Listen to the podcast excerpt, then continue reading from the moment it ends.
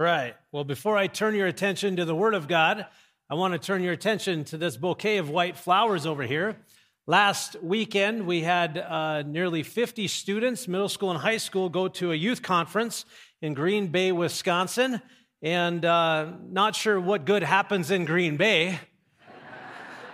but let me tell you about something great that happened in Green Bay. Six students made a decision to say, Yes, I want to follow Jesus. And because of that, we're going to celebrate today. All right, well, we're going to be in Acts 19 in preparation. If you want to open your Bibles to that, that'd be great. We'll get to the text in a moment. But before we do, uh, please pray with me. God, thanks so much for your word and for your spirit. I pray that this morning we will be encouraged as we confront sin in our life, but find hope in the forgiveness of Jesus Christ. We pray in your holy name, God. Amen. All right, so we celebrate decisions for Jesus around here. That's just one of the things that we do. But when a person is genuinely converted to faith in Christ, he or she gets new affections. If you're a follower of Jesus, when, when you met Jesus, you might understand exactly what I'm talking about. And if you are not a follower of Jesus, but you're interested in Jesus, I have no doubt you, you, you don't know what I'm talking about. But one of the things that Jesus does when he brings life to us is he changes our affections. Old loves, old desires, old interests, they're replaced with new ones. Those who have become a new creation in Christ, we experience a new love for Jesus, a new love for the church, and a new love for the mission of God. If you're doing the Bible memorization uh, each week that we're going through this year, the second one that we did was Second Corinthians 5:17. It's in the NIV translation, and I point that out because depending on how you may have memorized it in the past, but this translation says, Therefore, if anyone is in Christ, the new creation has come, the old has gone, the new is here. If you are a Christian, then you are no longer who you used to be. You are somebody new, you are somebody different. Today, as we continue in the book of Acts, we find our missionary journey taking us to the city of Ephesus. Ephesus is a city where people turned from the idols in their life to the one true and living God, and it radically changed their life. That's why I titled the sermon today, Turning from the Idols in Our Life. Now, as a precursor to the message, with gentleness and grace, today we're going to get uncomfortable together. And we're going to confront some sin in our life. That's sometimes what the Bible does. And when it does, we have to heed that. But also, with an abundance of grace, I want to give you hope. In the midst of confronting sin, that you can find freedom and forgiveness, and you can truly understand God's love for you, even in light of the sin of your life and mine. The converts in Ephesus, those who turn from idolatry to Christ, they're going to illustrate for us the dynamic effect that the affection of our heart can have when we move from the world to Christ.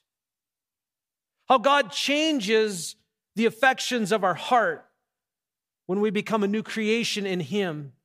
The Ephesians, they, the, the people of Ephesus, they loved many things just like we do.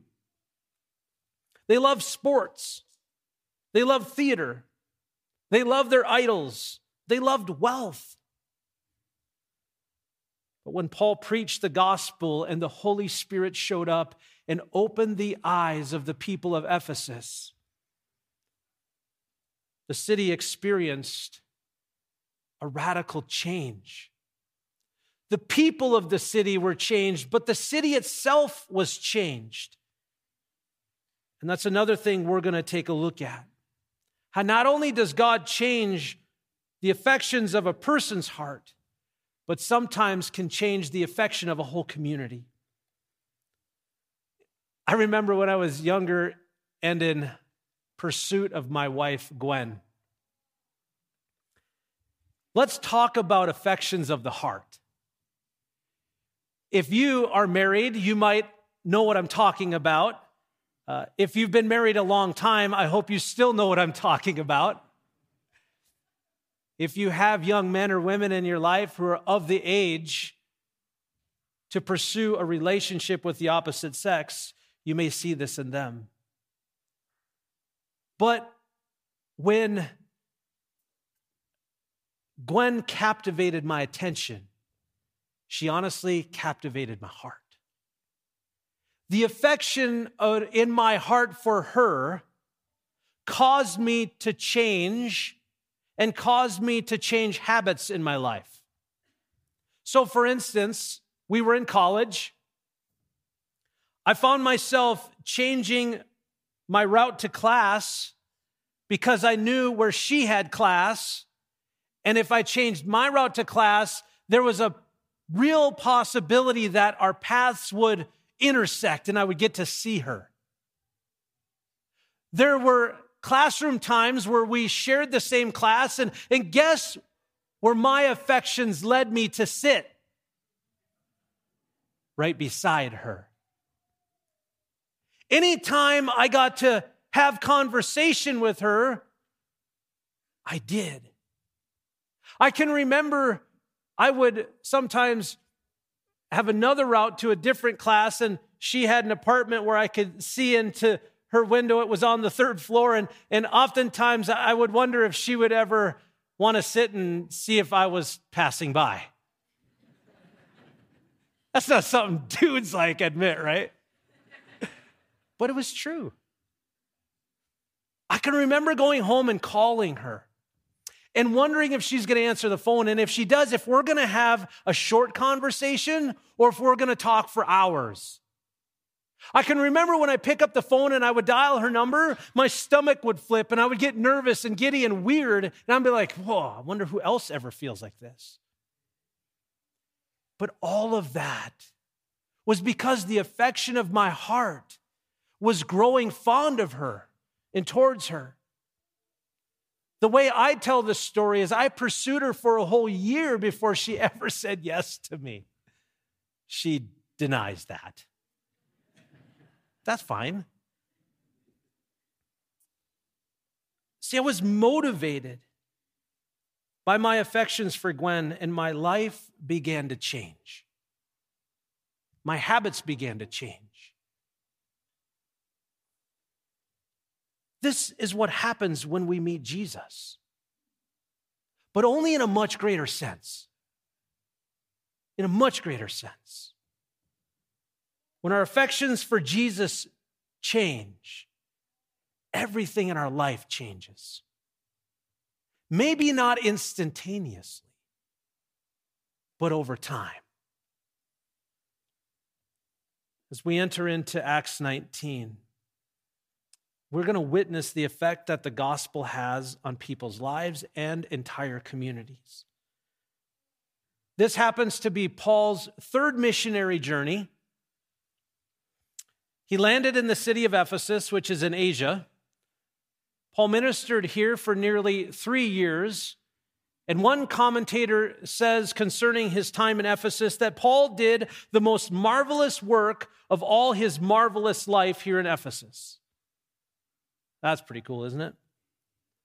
So pick up with me in Acts chapter 19. We're going to begin in verse 23. I'm only going to read to 31, and we're going to just spend a little bit of time on one of the scenes of Acts 19.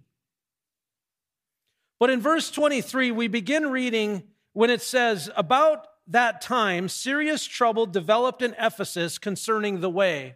I'm going to pause here for a moment and explain. Throughout Paul's time in Ephesus, he was preaching and teaching the Word of God. We're nearly two years or plus into his ministry. He feels called by God to, to leave Ephesus, to go back to Jerusalem, and then eventually to Rome. So that was his goal. But one of the impacts that his teaching and preaching of the Word of God had in the life of the people in Ephesus is found in verse 20. It says, So the message about the Lord spread widely and had powerful effect. As Paul was getting ready to leave Ephesus and go to Jerusalem and then eventually to Rome, we pick up in verse 23, which says, About that time, serious trouble developed in Ephesus concerning the way. The way is the person Jesus Christ. And the serious concern about Jesus wasn't just Jesus himself, but it was the people who were following Jesus. So the big concern in Ephesus right now are those who were people of the way, people of Jesus. This was the big concern. Verse 24 it began with Demetrius, a silversmith who had a large business manufacturing silver shrines of the Greek goddess Artemis. He kept many craftsmen busy. He called them together along with the other employees uh, that had employed similar trades and addressed them as follows Gentlemen, you know that our wealth comes from this business. But as you have seen and heard, this man Paul has persuaded many people that handmade gods aren't really gods at all. And he's done this not only here in Ephesus, but throughout the entire province. Of course, I'm not just talking about the loss of public respect for our business. I'm also concerned that the temple of our great goddess Artemis will lose its influence and that Artemis, this magnificent goddess worshiped throughout the province of Asia and all around the world, would be robbed of her great prestige. At this, the anger boiled amongst the people and they began shouting, Great is Artemis of the Ephesians. Soon the whole city was filled with confusion everyone rushed to the amphitheater, dragging along a couple of Paul's traveling companions from Macedonia. For Paul wanted to go in too, but the believers, they wouldn't let him. Some of the officials of the province, friends of Paul, also sent a message to him begging him not to risk his life by entering the amphitheater. There was a lot of people in that amphitheater about 24, 25,000 people in there. But throughout Paul's ministry of preaching and teaching the word of God, what happened was the people of Ephesus come to recognize that the God, this goddess Artemis that they were worshiping, was not really a God at all. But Paul introduced them to the one true and living God, the God who could actually make a difference in their life, in fact, change their life. As a result, they were turning from idols to the one true and living God. As they did, their affections shifted from pleasing themselves and the gods that they worshiped to living for Christ and pleasing now their Lord. Luke records several significant events in Acts 19 that took place in Ephesus, but as I mentioned, I just want to focus on this one. Because it's in this one that we see the effect that the great awakening of these souls had as they were gripped by the gospel and truly changed. Ephesus was a city with many different points of interest. Most notably, Ephesus was known as the keeper of the renowned temple of Artemis. This was the pagan god of fertility, also known as Diana. The people believed that she was sent to earth from heaven, and as a result, they resurrected this huge temple around her. Huge, and it was all made out of marble. In fact, the temple of Artemis is one of the seven wonders of the ancient world. Ephesus was also known for its great wealth. While we learned that Athens, remember a few weeks ago when Paul was in Athens, we learned that Athens was the intellectual center of the West. From Athens, he went to Corinth. And in Corinth, we learned that Corinth was actually the cultural center of the West. But moving now into the city of Ephesus, what we will learn is that Ephesus was actually the commercial center. In fact, so many people came to Ephesus to worship this goddess Artemis and to pay tribute to her through their offerings that the temple also functioned as the central bank of Asia. That's how much money this temple took in. And so they were the loaning center, the bank for Central Asia.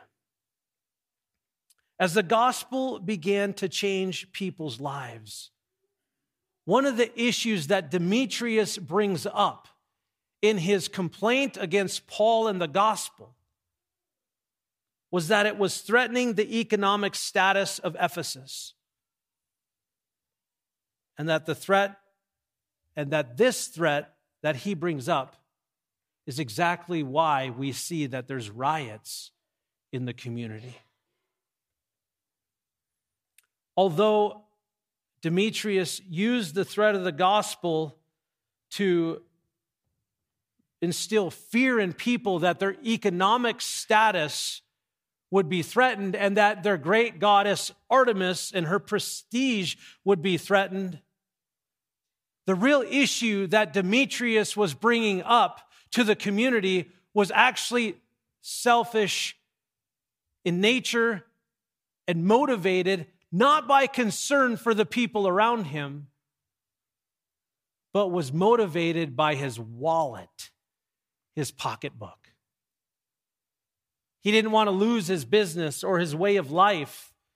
And so he instilled fear into people and he got everybody worked up, and there became this riot. He says he, he, he wanted to protect the goddess Artemis but what he really wanted to protect was the idol that had captivated the affection of his heart that of greed and money.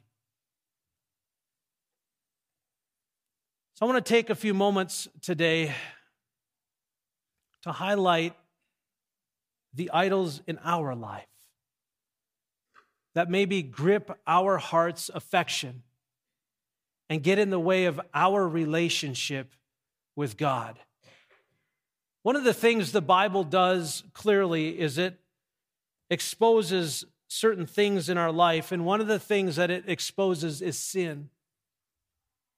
And so, with an abundance of grace this morning, I want to get uncomfortable with you for a little bit as we talk about sin and the idols in our life.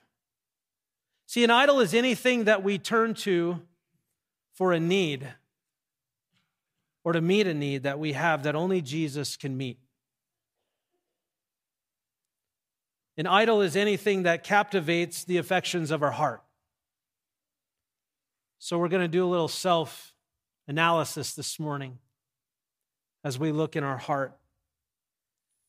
We're going to identify the idols in our lives, and that's really point number one. How do we identify the idols in our lives?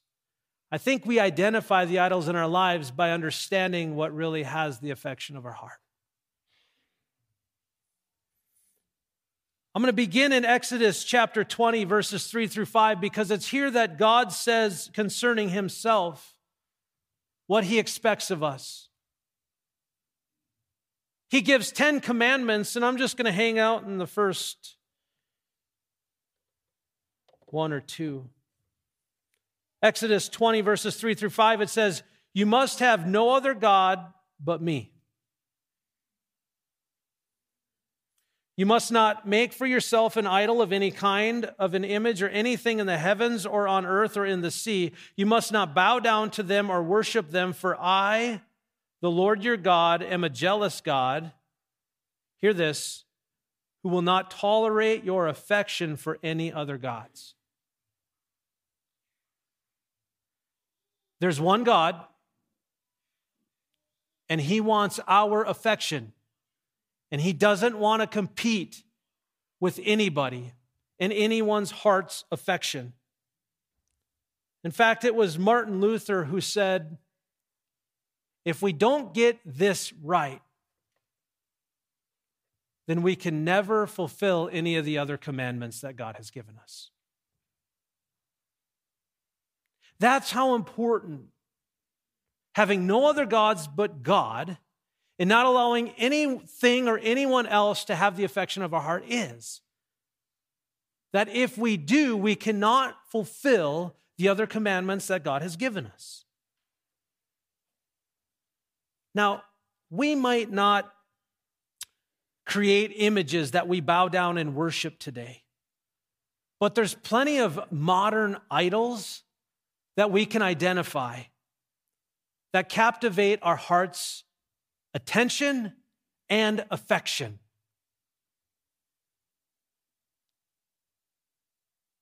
Two questions who and what? The first who? Who am I looking to for comfort? Who am I looking to for happiness?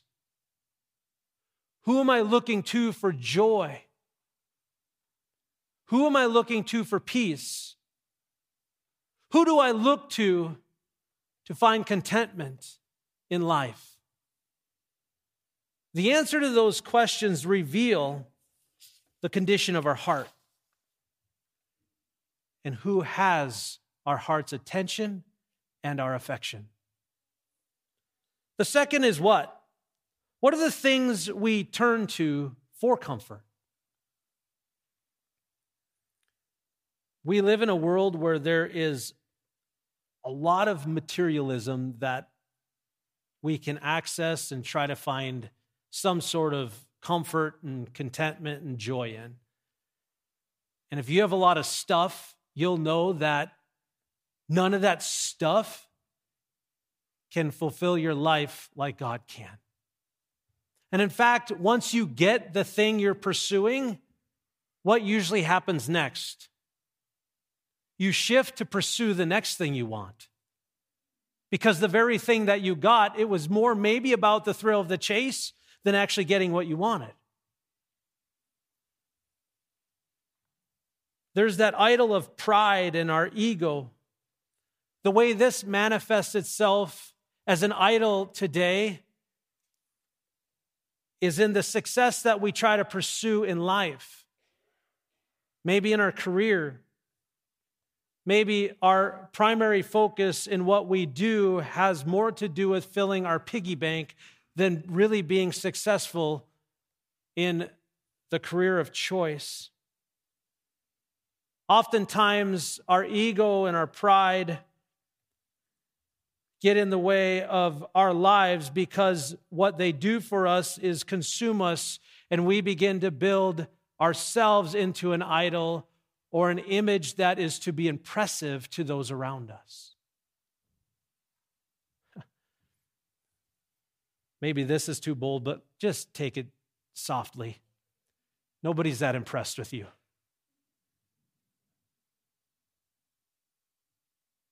And sometimes, don't we think we're pretty impressive people?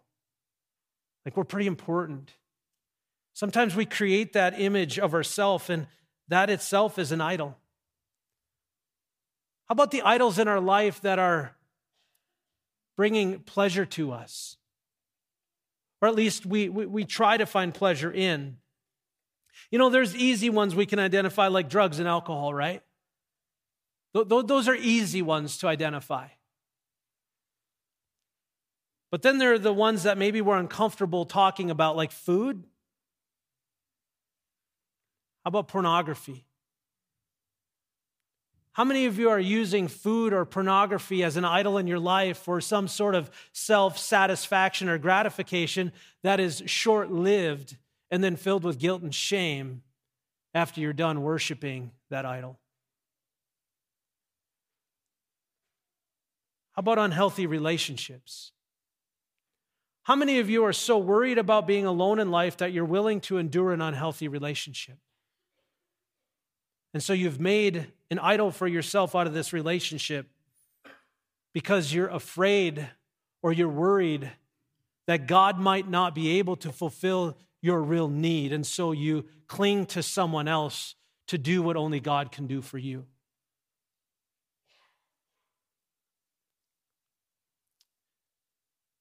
I mean, how many of you use exercise as an idol?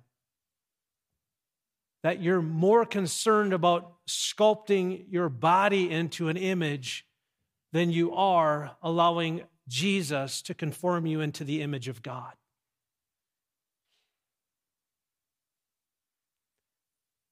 How about family life?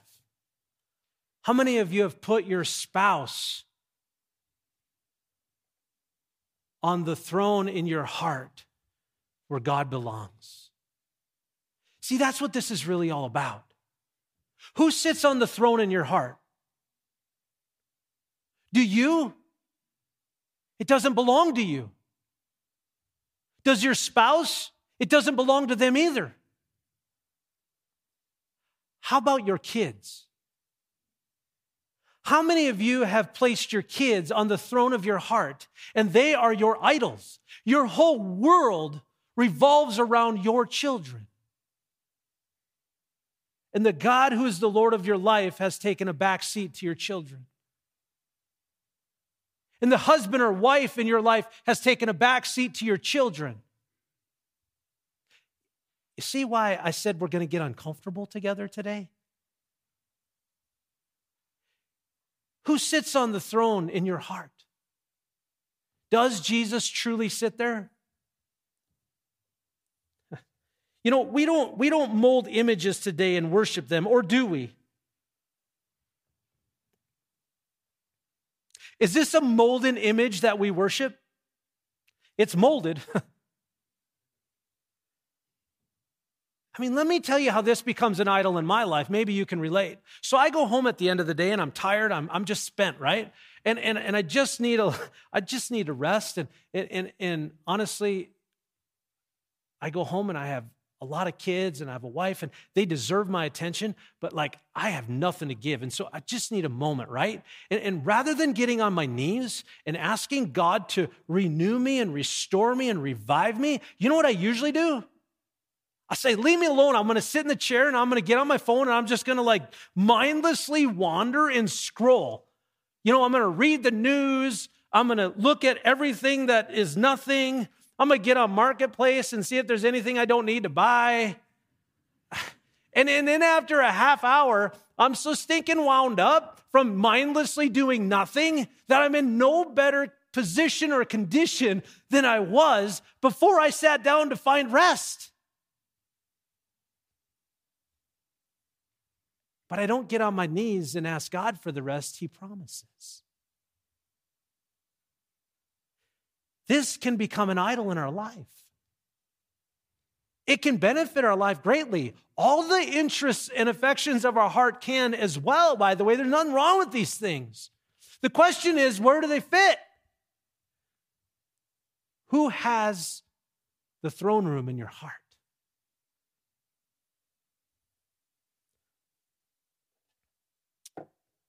How do we know Three simple questions we can all ask that will really expose the reality of our life. Here they are What's on your calendar? What are you busy doing? Number two, what's in your search engine? Number three, what does your bank statement tell you about your habits? If we looked at just those three areas of our life, I honestly believe it will help us identify the idols of our life. So, what do we do about it? We confess our sin, because that's what idolatry is, and we turn to Jesus. That's what he wants us to do. turning from idols to Jesus Christ. What this is, is turning the affection of our heart towards Jesus so that he can have the right place in our life as the Lord of our life. I want you to listen. Just take a moment, close your eyes, and listen as Paul writes in Colossians chapter 3 about the focal point of the new creation, the new person in Christ, and where our mind should be and our pursuit should be. Listen to these words. Since you have been raised to new life with Christ, set your sights on the realities of heaven, where Christ sits in the place of honor at God's right hand. Think about the things of heaven, not the things of earth. We could just stop there, right? But let's not. For you died to this life, and your real life is hidden with Christ in God. And when Christ, who is your life, when Christ, when Christ, who is your life, when Christ, who is your life, is revealed to the whole world, you will share in all his glory. If you continue reading, it, it talks about putting to death the idols in our life. And, and so here, I'm just going to mention a few of them. So, put to death the sinful earthly things lurking within you have nothing to do with sexual immorality, impurity, lust, and evil desires. Don't be greedy, for a greedy person is an idolater, worshiping the things of this world. Because of these sins, the anger of God is coming. You used to do these things when your life was still part of this world, but now is the time to get rid of anger and rage and malice and behavior, slander, uh, mal- malicious behavior, slander, and dirty language. Don't lie to each other, for you have stripped off your old self and your old nature and all of its wicked deeds, and you've put on a new nature to be renewed as you learn to know your Creator and become like Him. Whoa! That's powerful. A shift of affection in our heart needs to be made so that the transformation of our lives is based on a relationship with God and not on our own efforts alone. Hope you heard that. You can't do this on your own. See, hard work and habit change that comes to our lives through a disciplined life is a good thing, but it's not the end all. We need to look to Jesus to fulfill every need in our life. For if we don't, all we're doing is putting together a list of do's and don'ts and trying to find fulfillment in Christ. See, defeating idols in our life is not about fulfilling a checklist of do this and not that. That's not what it's about. It's a matter of shifting the affection of our heart towards the one true and living God who over time will change us. My affection for Gwen started with an interest in her. And it only grew when I fostered that relationship. That's what God wants from us. He wants us to grow in our relationship with Him. let me ask you this Are you pursuing relationship with God? Or are you pursuing the results of a relationship with God will bring? You see, even religion can become an idol in our life. If I read my Bible, go to church, if I pray and I do good things to people, thinking that I will find favor in God and get something from Him, that has made religion an idol. Because the alternative is out of my love for God, my abundant love for God, which He loved me first, and I recognize, my heart's affection towards Him puts me in the Word of God so that I can grow in my relationship with Him. It gets me on my knees so I can communicate with Him. It puts me in church so that I can be with God's people. Do you see the difference? See, the gospel As it did in Ephesus, it does today. It confronts our sin and it forces us to do something about it. And as the gospel did in Ephesus, it does today. It gives us hope. Because the Bible says when we confess our sin to God, He is faithful and just to forgive us of our sin and cleanse us from all unrighteousness. So we don't have to live a life of guilt and shame. We can live a life of freedom and joy and contentment when we walk with the Lord and in the Lord. Idolatry is a matter of a person's affection of the heart. And God wants your heart's affection. And if He doesn't have it, He's waiting for it. He is not a God who is, is going to pour out His judgment and wrath on you unless you don't come to Him. But He's a God who is patient and loving and merciful and gracious, gracious, and He is wanting you to love Him like He loves you. As Christians, we must recognize that nothing else can take place, number one place in our heart, but our Lord and our Savior, Jesus Christ. And when it does, what we do about that is confess that sin, ask God for forgiveness, and turn our affection towards Christ and when we do that, we put him back on the throne where he rightfully belongs. Amen? Let's pray. Father, thank you. Thank you for your word and for your love for us. Jesus, as we have recognized the need to confront sin and idols in our life, we also recognize that there's hope and forgiveness and freedom through you and your love for us. So, God, help us today to take time to increase our affection towards you as we point our attention to you. We pray in Christ's name. Amen.